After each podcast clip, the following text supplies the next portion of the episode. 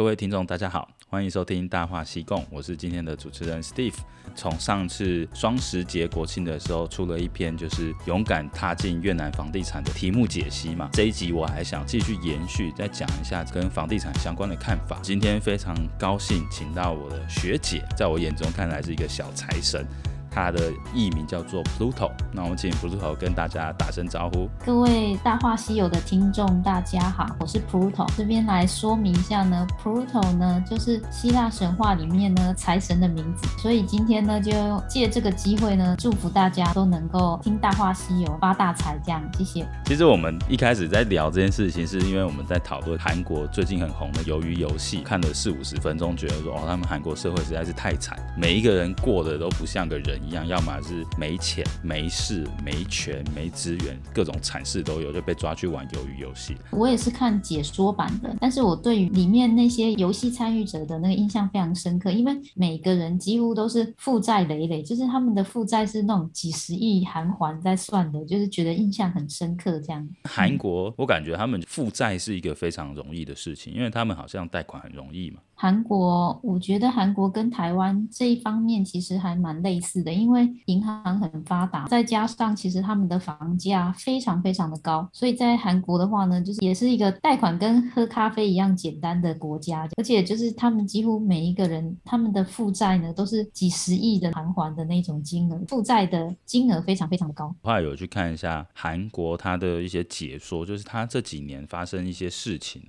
这个东西应该会变成我们很好的借鉴，就是它从二零一七年开始啊，到二零二一年，整体的房价至少上升了五十 percent 以上。年轻人疯狂买房，又疯狂租不到房子，就是它有好几个问题啦。我们是可以摊开来时间轴来讲，二零一七年左右，大概是在一千万台币左右。可是它现在已经变成一千五百万到一千七百万左右。那这个应该是蛋白区吧？我估计它的蛋黄区可能跟台北市应该是差不多的。对，他们也是有分蛋白跟蛋黄，就是说首尔它有被一条江分成两边嘛。江北这边呢，核心的地段啊，有点像台北市这样子。江南这边呢，就是比较新兴的地方。我们可以理解它可能有一些特区，像。南港要慢慢发展起来，像这样的地方，尤其是蛋黄区，它上升得非常快。因为像台北市的蛋黄区的话呢，一千五百万呢，应该是买到一房或者是小的两房。那如果说是以一千五百万需要买到三房的话，那可能是新北的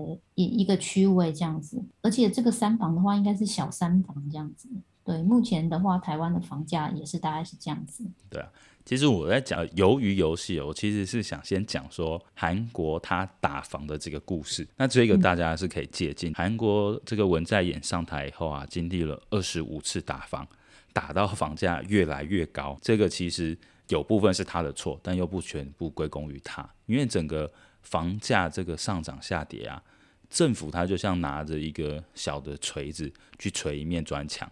哦。因为左右房价上涨下跌的因素是非常多，房价它不是一个简单的政府说我叫你房价跌就跌，我叫你房价涨就涨。我去看那个很多 YouTube 人在解释说韩国房价为什么会上升呢？的确是跟它的经济实力是有关，它还有好几个因素，但我可以举几个例子，就是他打房也是做了好几个很经典的事情。第一个就是说他限制贷款。你不可以去跟银行借很多的钱，一直去买第二套、第三套，这合理嘛？那再来，他又做了一件事，就加重房屋的持有税，这也是台湾政府一直不敢做哦。很多人在批评，像最近有个数据说，台湾有一千七百人在台湾拥有超过十间以上的屋子，但是大家就是问那个花进群说，你为什么不做那个持有税的增加？其实韩国已经做了这件事情，而且韩国他还做了很多，像我们之前讲那个奢侈税啊、转卖啊。你一定要，你如果要靠转卖房屋去获利的话，你要缴很高的税，我记得是六十五帕还是七十帕。其实他都做了，但为什么他还是一直失败？这是一个非常有趣的现象。为什么他会失败呢？其实是因为，就像我刚才讲的，政府它算是一个小锤子，你想去控制房价，它房价其实是像一个温度计，温度来衡量整个市场。供需、货币、政经整体情势对于房价的影响，房价它只是最后反映出来这温度计上面的温度。它现在一直往上涨，就表示说这个市场非常热，但不代表说你做了限制几个金流，甚至你开始盖社会住宅，你就控制了所有的因素，你可以把这个房价往下跌。因为你直接去调整这个房价是没有用，它整个市场整个大环境还是对这个房价的操作是没有变动。比如说，美国在量化宽松，一直大量印钞，所以热钱泛滥。台湾这几年的呃房价也一直涨，其实跟美国印钞票很有关。如果我们去看回看历史的话，就是美国在二零零八雷曼倒的时候，那时候开始大量印钞，所以台湾也涨了一波，一直涨到二零一四。后来美国升息，台湾房价就开始掉。实际上就是二零一四到二零一七，台湾房价就是往下走。在二零二零年三月，美国又开始大印钞，因为疫情了嘛，所以他就又把热钱带到整个国家市场。所以韩国也是在这个状况下，二零二零年到二零二一年又上升了三十 percent，这个导致了韩国文在寅所有的哦，他所有想要控制的房价一直在涨，所有东西都在通膨在涨，只有他的支持率一直在掉。哦，这就是韩国一个比较特别的现象。这个就是由于游戏背后就是更恐怖的一个韩国社会的一个真实的一个状态，这样。对啊，真实社会其实就有点像是资源有点不平衡嘛。有钱的人他就是做土地资产去投资等等，他会更有钱。社会比较底层的，你没有办法靠资本去获得更多其他利益的人呢，你在。薪资上面又没有办法获得没有线性成长的话，就会很惨，你就越来越被打到 M 型化社会的左边那边去。所以我们可以预期，由于游戏的话，应该可以出的好几个系列这样子。就是，就有人说那个啊，世界上其他国家只要是底层混乱、底层人民没有一对政府有影响力的社会，而且底层人民是彼此互相竞争厮杀一个不会增长的饼的话。它就是一个真实的鱿鱼游戏，你可以想象，就是说，假设把鱿鱼游戏放在美国，只是玩游戏输的人不会被枪毙的话，一定会有超级多人去玩鱿鱼游戏，哦，而且适合这个条件的人也非常多。应该说，我前面有讲，就是说，理解房价，它其实除了温度计这一块，它还是一个很大型的经济学研究的一个议题。那我们可以讲，那什么叫做经济？回圈里面的正循环跟房地产市场有关的。假设我们把政治、经济和文化结构都考量进去，它怎么样影响房价？我们就先讲信贷这件事情。我们的银行，它如果在政府的政策之下，它是把贷款一直放给企业，企业得到资金去做营运，创造出商品，它就可以赚钱嘛。所以企业赚钱，它就会发员工给。薪水让员工的薪资增加，员工薪资增加就会增加整体社会的消费，整体社会消费往上，企业就有钱偿债，所以这个循环对整体经济钱一直往实体制造业啊，比如说红海啦、台积电等去流去，对整个社会成长是一个正循环。但现在各国政府都是这样，嗯，比如应该说台湾政府和越南政府有点像这样，就是银行它愿意把贷款贷给去购买土地和购购买房屋的个人或企业，这个负循环会发生什么事情？一旦银行的钱让大家去贷款，啊，变成一个房贷，那房贷持有房贷的人民或企业，他就因为负债增加，他就会减少消费。一旦减少消费，企业所有制造业的获利就下降，个人的薪资它就难以成长，房贷又增加，它就变成一个对整体经济的负循环。这件事情是一个蛮恐怖的，对，对，就是会紧缩个人的一个消费。那紧缩个人的消费的话呢，又对企业的获利又不利，这样子呢，会形成一个越来越大的一个恶性循环。这样子。对啊，我记得葡萄，你有跟我讲过说，就算我们现在是在投资房地产了，我们是享受一个整体线性成长的结果，但我们个人都最好还是要做一些对社会有贡献、有创造力的事情。然后我记得这个观念是你跟我讲。嗯，对，房地产的一个部分的话呢，是享受一个经济成长的一个果实。那相对的的话呢，我们在同时呢，可以再做一些实业，对于当地的一个经济啊，对于当地的成长啊，是真正有帮助的事情，这样子。我可以先聊一下，就是像我们三年前我们刚认识的时候聊到一个议题，三年前的那个时候呢，是是算台湾房市比较不好的一个时候，嗯、对，所以呢，像台湾的央行那个时候的房贷的一个政策的话呢，是比较宽松的。那我们那个时候有聊到一个话题是说呢，从台湾。房贷贷款的一个部分啊，因为台湾的房价很贵嘛，如果一间房子的话呢，贷到一千万呢都是可能的。那在三年前呢，一千万到越南，在胡志明市呢，应该可以买两间两房公寓大楼的一个部分。那如果说呢，三年后现在这样子来看的话呢，台湾的目前的房价呢，就是您刚刚有提到的，就是受到因为美国又印钞的影响，台湾的房价呢，这三年呢，应该算是还是有上涨的。在越南的部分的话呢，那个上涨的那比例又是更高的，应该是这三年呢，应该是有三十趴以上那。如果当时候呢有使用这个策略来操作的话呢，这现在的房地产的一获利的比例呢，应该是还蛮不错的这样。但是这个是一个时机的一个关系嘛。所以在三年前的话呢，是可以这样操作的，但是因为去年到今年，尤其是今年呢、就是台湾的房地产呢又比较明显的一个上涨，所以呢，央行呢今年又再有两次的对房屋贷款的一个限缩嘛，所以这个策略呢就是无法执行了。但是如果说呢三四年前呢有执行这个策略的话呢，那现在的话应该是一个蛮好的一个投资报酬率这样子。我们从时间比较远来讲，就是大概三四年前，台湾的银行贷款成数利率大概是一点七趴左右，然后后来下降到一点五趴。之前在台湾贷款一千万，你一年只要还十五万，所以你把这一千万拿来胡志明市，以 Vinhome Central Park 来讲，这一千万其实有机会买到一间一房，再加上一间两房，哦，加起来差不多一千多万，哦，一个四百万，一个六百万嘛。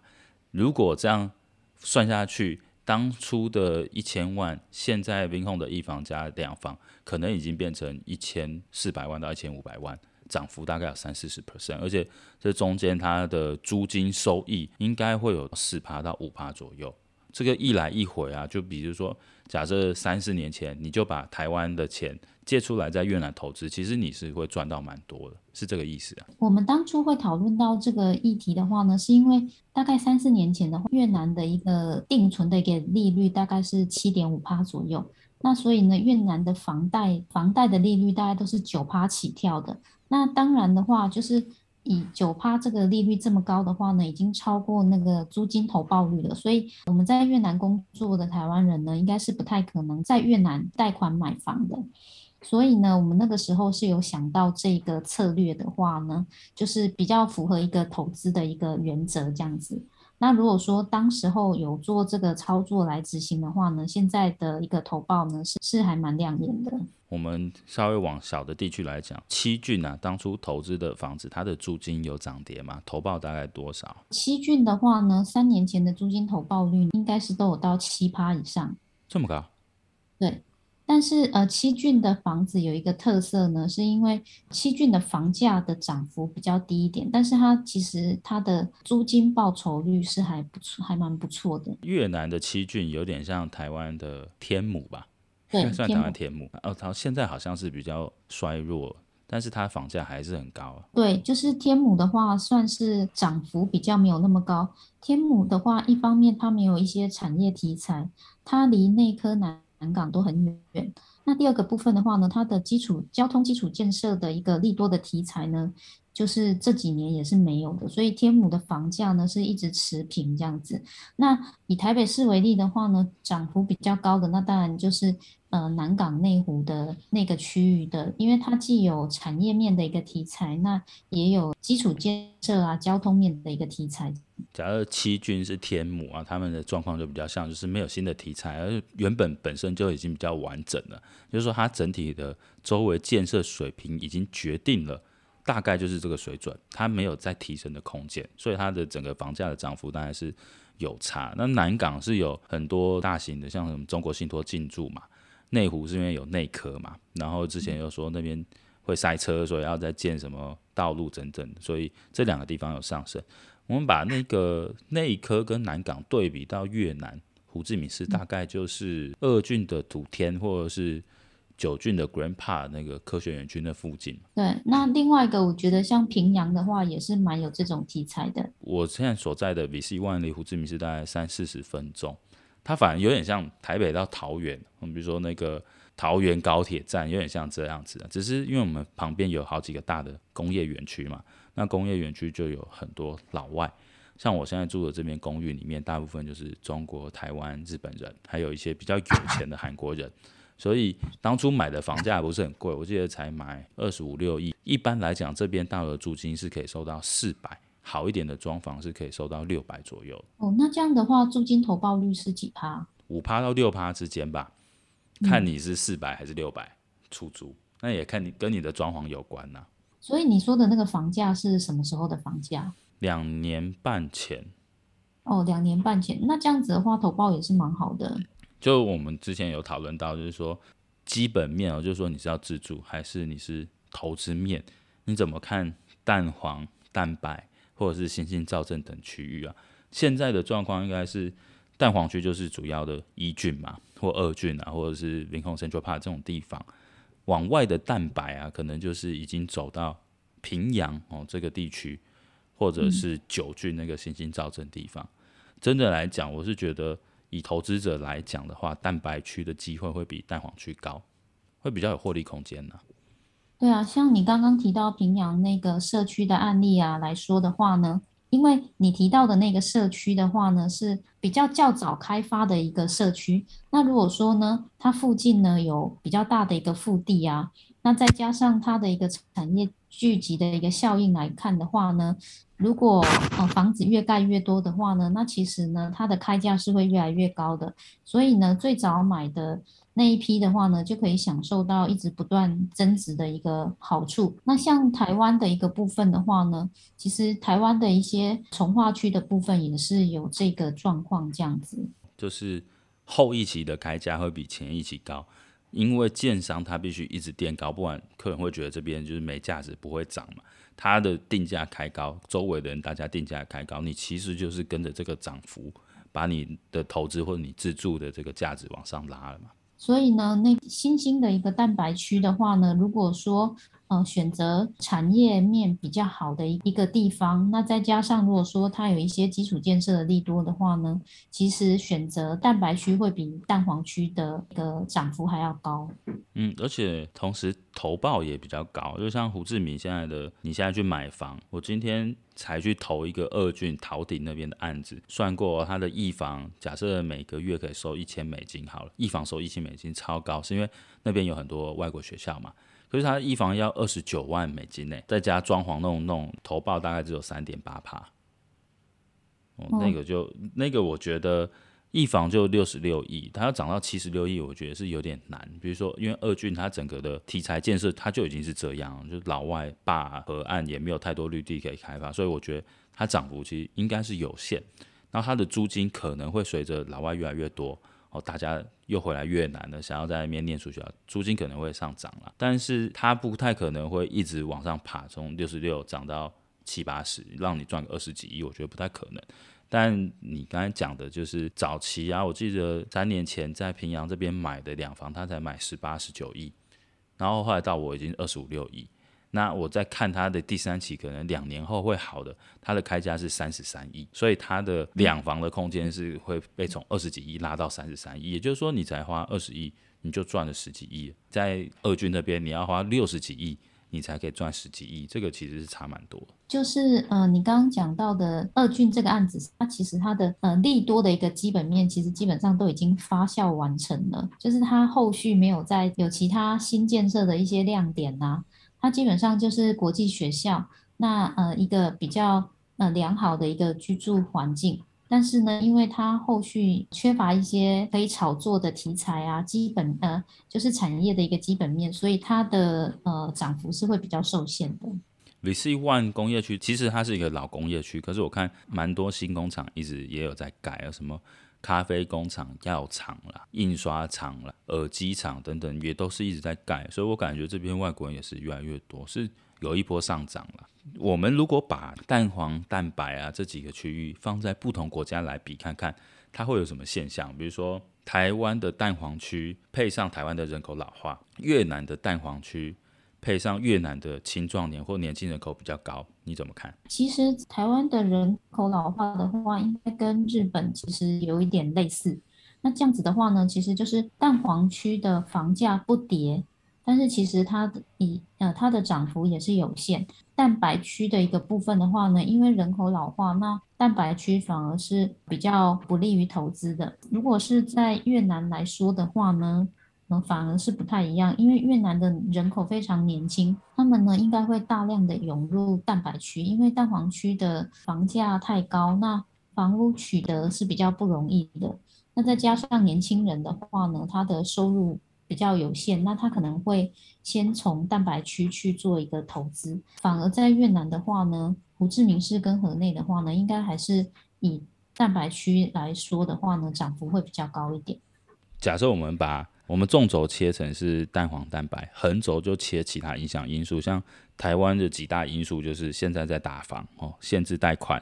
然后可能会做那个持有税增加，然后又要盖社会住宅嘛，然后台湾除了这个还有人口老化的问题，还有美国即将升息要把热钱抽走的问题，这几个啊对到台湾的蛋黄蛋白，就像刚才讲，蛋黄区应该会保值，因为主要的生活技能在这，老人或是需要。医疗健保的，他一定不会去离开蛋黄区，但是蛋白区，他可能就会往下走，因为人口变少嘛，三十五岁以上要组成家庭，而且实际要买房的人，其实是在变少，所以我感觉台湾的蛋白区就像 Pluto 讲这样，就是它有可能不会再涨，甚至它有机会在三五年后，它可能应该是会往下跌再走，但越南就不一样，越南应该是人口没有老化的问题。政府现在也没有打房，那前几波因为疫情的关系，它的热钱其实没有办法流进来去炒这边的房地产，我自己是这样看的。但是呢，就是其实蛋黄区的这个部分的话呢，基本上因为它的供给量其实不多，那呃还是抗跌的。那但是呢，主要的涨幅的话呢，应该还是会在蛋白区是比较大的。嗯，其实今天讨论蛮多，就是说一开始我们在讲那个韩国社会的问题啊，所以我们前面有讲的，就是说。哎，其实房价它就像温度计这个水温一样，你不要觉得政府它其实能控制温度计，让这个温度往上往下，其实影响房价的问题是非常多。哦，包含就是基本面的供需啊、地段，还有整个政治经济，银行它是把钱丢到企业里面，还是去丢到这个房贷里面，它都会造成不同的影响。但其实往下又要去看，就是说到底你怎么看蛋黄、蛋白，还有整个大的市场的这个间隔，比如说。现在是量化宽松，钱会变多还是变少？这一定是一个非常重要的影响，因为投资客的钱多钱少，跟整个市场上泛滥的热钱，美国有没有印钞票是有关的。但是在不同国家，比他遇到的到底是人口老化还是人口年轻不一样。政府他现在是要打房，还是要让房地产变成经济火车头，再拉动一波内需，它也是不一样的状况。那今天我们回顾的很多啊，其实是希望大家可以。建立一下自己对整个房地产的基本概念，还有房价。那我们最后还是要讨论一个很重要的问题，就是假设手上有三五百万，哦，就是我们在台湾的薪水比较低，可是我们来越南工作，你是有外派加急，你薪水是比较高。那台湾的房价比较高，哦，大概一般人要一般家庭要十五年不吃不喝你才买得起，但在越南你的收入是高，然后这边房价是低，哦，说不定。一来一往你就差了四五倍，在台湾你要十五年不吃不喝，你在越南只要三年不吃不喝，你可能就买得起房。所以这三五百万现在具体怎么操作？普通你觉得就是往蛋白区去找吗？